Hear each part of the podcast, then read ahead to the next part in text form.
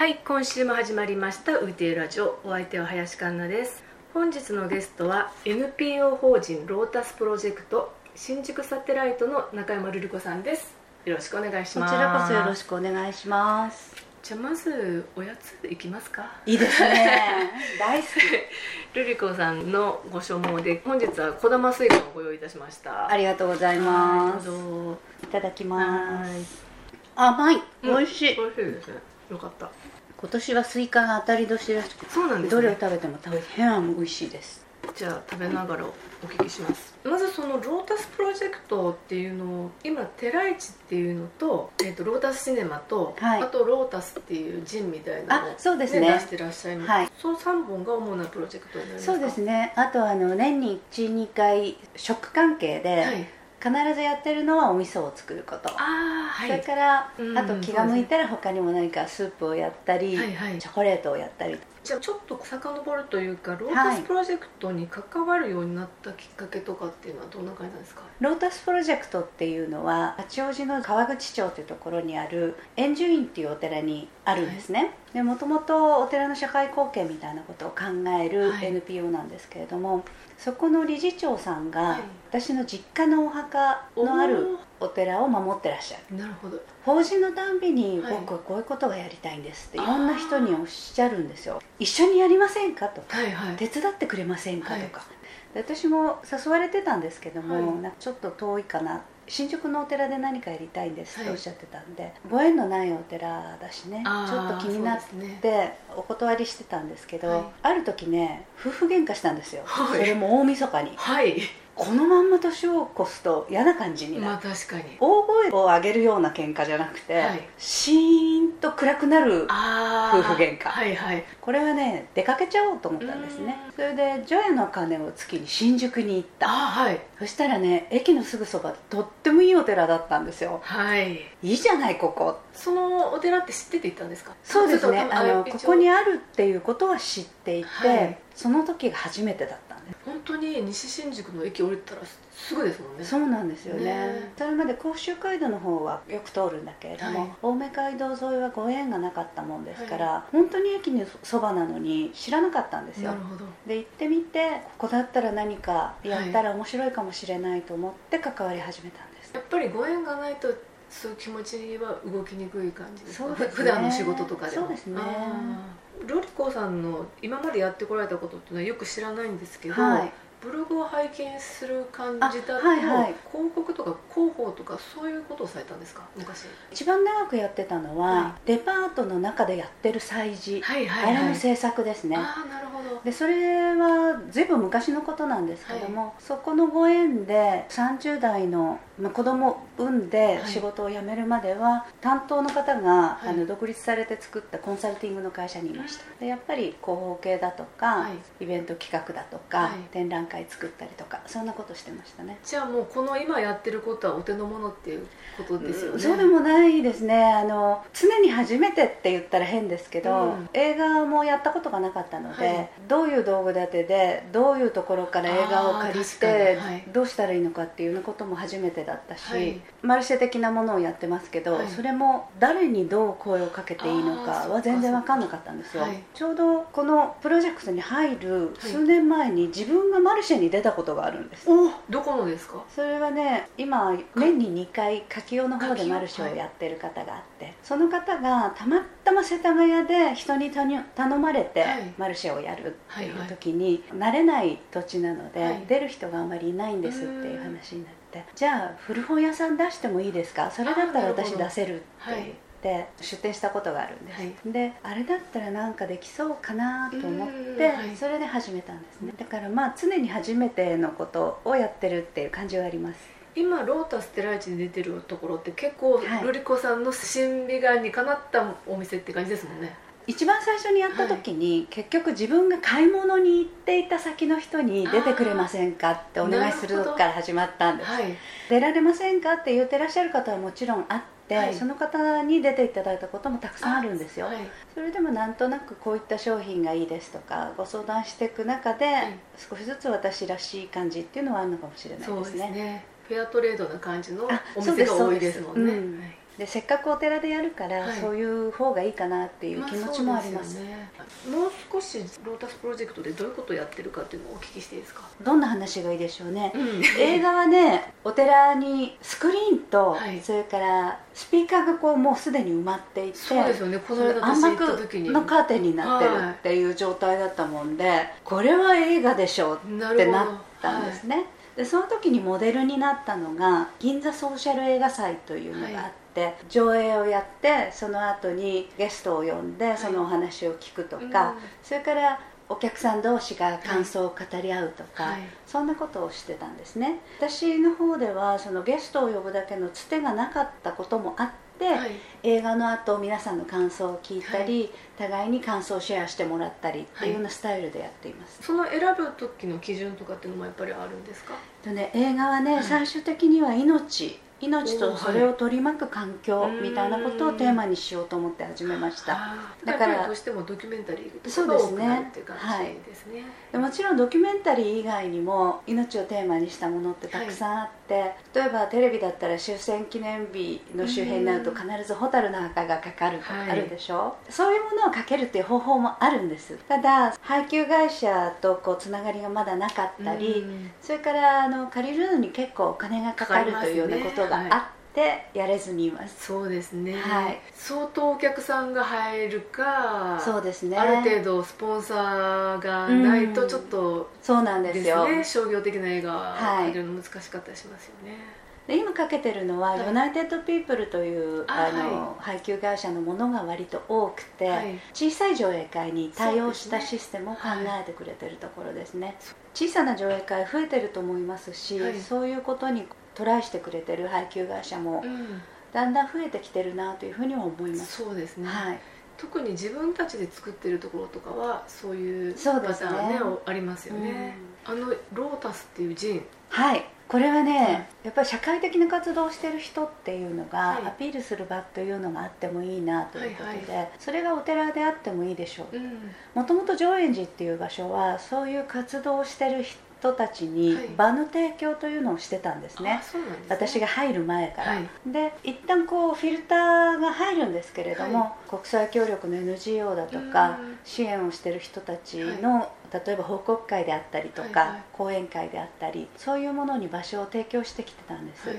でそれをもっと身近に物でこう提供する、うんうんうん。そういうのがあってもいいかなっていうようなことも考えてたんです、はい。取材をしてはい。お伝えする、なるほど意外と西新宿のおはいはい店情報とか、お店の情報。あとレシピがあったりとか、はい。普通にお寺のものって思わずに手に取りそうな感じの、あねそう思っていただけたら一番いいですね。はい。でその中にそのお寺の情報も若干入っていって、はい。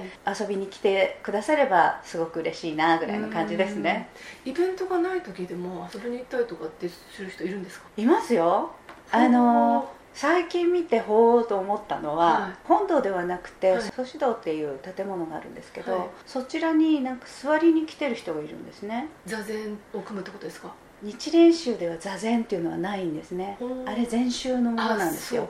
だから対話を自分で対話をしにいらしてるんだと思います。瞑想的な感じのそうですね。ことをそ,、れはもう別に断らずに入って座ってもいいものなんですか？うんあんまり大っぴらには言ってないですけども。まあそういうことですへねー。であの境内にはい。ベンチが出てって、はい。テーブルと椅子になっていて、はい w i f i 飛んだりしてるんですよ。あはい。そうするといい季節にはやっぱ仕事をしに来る人もあるしええ。それから近くの予備校の子たちがご飯食べに来てたりね、はいはい。いろいろあります。へーあとはそこ桜が有名なんですよ。なんかでねライトアップの話されてましたねそういえばねでしだれ桜もものすごくて、はい。そこの季節は本当にたくさんの人がお弁当を持ってやってきて、でベンチだけだと全然入ってきたものの座るはいはいところがないっていうんで、お坊さんたちがね、はい。会議テーブルをバーッと出してきて境内中に並べるんです、で2時ぐらいまで開放してまた閉めちゃうんですけど、えっとあの2時の夜？えっとごお昼？ご飯の時間があお昼済むので、はい。大体人が引けてくるとそのテーブルは閉まっちゃうんですけどもね。あじゃあ夜よりも昼間の方がで夜はライトアップになって普段5時ぐらいに閉まる門が9時過ぎまで開いてるんですよ、あそれなんかいいすごいいいこと聞いたとうん。今思いました、それはもうぜひあの一度は体験していただきたいようなね。とてもいい雰囲気ですね、でその有名なしだれ桜の他にもはい。何本かソメイヨシノがあって、はい。本当に綺麗ですそれは、へー全然知らなかったうです、それは。ん、あれは名物ですね一へ種。はい。来年ぜひ全然ロータスプロジェクトの話じゃないですけど それはお寺の本当にはい。観光名所に近いと思います、ロータスプロジェクトで今後こういうことをやりたいみたいなのてありますか？えー、と今新宿中心で活動してるんですけれども、大体こう動きが見えてきたのではい。もともと拠点のある八王子だとか、はいはそっちの方でも活動を広げていきたいなというふうに思ってるんですね。開いてるお寺っていうのがだんだん増えてはきてるんですけれども人材をそこへ避けないお寺さんっていうのははいはい。たくさんあるんですよ、でそういうところのお手伝いができたらなというふうに思ってます。じゃあもうその一つのお寺なんてお寺でしたっけ？上円寺っていうんですけど寺は新宿の方ですよね、はい。あの八王子の方。あは八王子の方はは円寿院という山の方のお寺と、はい。うちの理事長が移ったお寺っていうのがあるんですけど、はい。そちらはまだやらせていただけるかどうかわからないんだけども、うん。そっちもできたらいいなじゃあそこのお寺さん以外の他のお寺さんとも連携していくみたいな感じのことを考えていらっしゃるんですね。私個人ははい。いろんなお寺を今訪問していて、はいはい。いろんなことしてらっしゃるところがあるので、うん。その情報のこうシェアをしながらつながりが持てていったらいいなというふうに思ってます。それぞれのところがそれぞれだけでやるんじゃなくて、ええ。つながっていって、はい。シナプスみたいな感じになると楽しいのかなっていうのはちょっとそうですね。外側からの人間から見ても思いますね、でそういう活動をしているところもあるんですけれども、い、くらたくさんあってもいいので,、はいはいそうですね。いうことをしていきたいなというふうに思ってますね、なんか言い残したこととかあります？ロータスプロジェクトのはい。本業の話をしましょう、あはいはいはいロータスプロジェクトは八王子の川口町あるんですけれどももともとお寺がいろんな人に何か社会貢献ができないかということで始まったんですね、でその一つが樹木葬の墓地なんです。それで、はい。あの円寿院の墓地はい。檀家さんの墓地と別に、はい。東京里山墓園っていう樹木葬の墓地を作っはいはいてるんです、自分が木になるってことですよね樹木葬って、えっとね何種類か出てきていて、はい。今ね本当にいろんなお寺さんが樹木葬の墓地っていうのをやっているんですね、はい。で一番最初はあの岩手の山の中にあるお寺で、はい。山全体がお墓ですっていうようなことを、本当に山に埋めてもう場所がどこかわからなくなってもいいからっていう樹木葬墓地もあるんですよ、はいそこが多分一番最初で、うん多分土に変える的な意味ではるっていうことですね。本当に、に本来の意味の樹木葬だと思います、で最近多いのはガーデン墓地みたいな感じ。木が何本か植わってるところに、はい。こう大きな納骨堂的なものがあってそこへいっぺんに入れていくっていうようなものが都心には多いですね。山がないから。それから八王子は小さな里山地区なんですけれども、地域を少し山を持っていて、はいそこへ墓地を作った。でそこへ杉の木で作ったね。骨壺みたいなのがあって、それで埋めるんですよ。で桜の木の根元に何区画とかうん。そういうふうになっていていずれは土に帰っていくっていうようなことを目指してるんです。私この間ちらっと見たのが、はい。まあ、木でできたコクーンみたいなはい。棺桶の中に人間が屈葬みたいな形で入って、えでそこに多分苗木か何かがついててはい。もうその自分がその一本の木の養分になるみたいなのをちょっと見たんです。それは日本じゃないですね。日本じゃないですねそれは。日本はねはい燃やさないといけないんですよ。あそっかそっか、うん。そうですね。仮装が土基本なのでねそうですねなかなかねあの冬中仮装みたいにはなれないんですね。だからその灰をどこに巻くかっていう中で、はい。墓地区画と一応定められた中はい。に入れていかないと、うっかり人骨が掘られたりするとはいはい大変でしょ？山の中に人骨が出たってなっちゃうと大変なので、必ずパウダー状にしてそうなんですね。それをどうするかって話。で骨壺があれば、はい。そんなに細かくパウダー状にしないでもいいかなっていうでそのさっきの杉でできたものとかだと骨壺自体も土に変えるから、はい、ちょっと先ですけどね、はい。なるほど。結構今そういう要望って多いんですか？その樹木葬。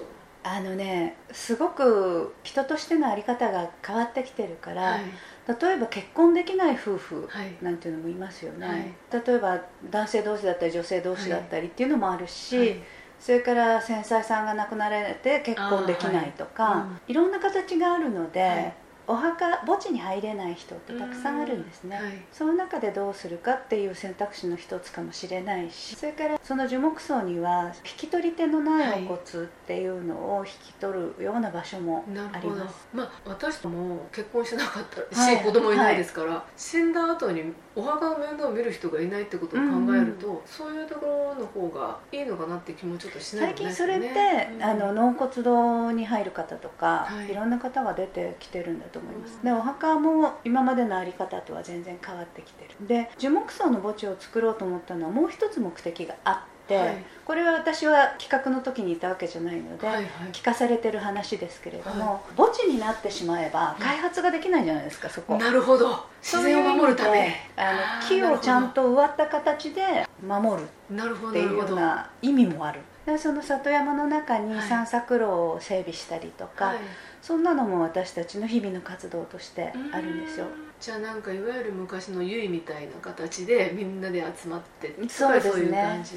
まあ参加してくださいって言ってもなかなか参加してくださる方が増えないんですけどもうん。でもほっとくとどんどんどんどん笹が繁茂して消えちゃうとか、そうですね。そういうのがあるので、はい。常時手を入れてないとはい。やっぱダメなんですね、やっぱり森の管理っていうのは大変ですもんねでもねその藪になってたところをちゃんと開いて散策路を取り戻したりしたことで、地元の方もそこが歩けるようになったんですよね、あはい。でそういう意味ではこう人の行き交う山っていうのがはい。帰ってきたっていう感じがしますね、まあ人が歩いてくればそこも道そうですそうです。に、ね、なりますうんもん。ね、でこうどんぐりを拾う人があったり、はい。こう山からね恵みを持って帰る人もあったりっていうふうになってきてますね、えーそれすごい素敵な取り組みですね。とってもいいことなんですよね、はい。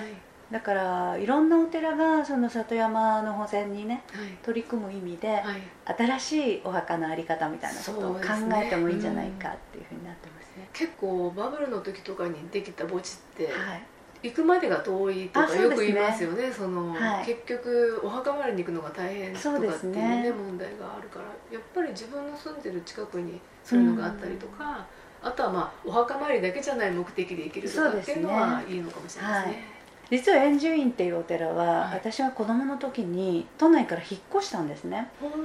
で引っ越す先ってなかなかないので、い。山奥山奥じゃないですけど八王子の駅からバスで30分ぐらいうん。行かなきゃいけないんですよ。私自身ははい。そこまで行くのが苦痛で苦痛でしょうがなかったんですけど、いまあ、いい取り組みですよね、うん。すごく。じゃあ引き続き来週また聞いていきたいと思います。はいありがとうございます。ざい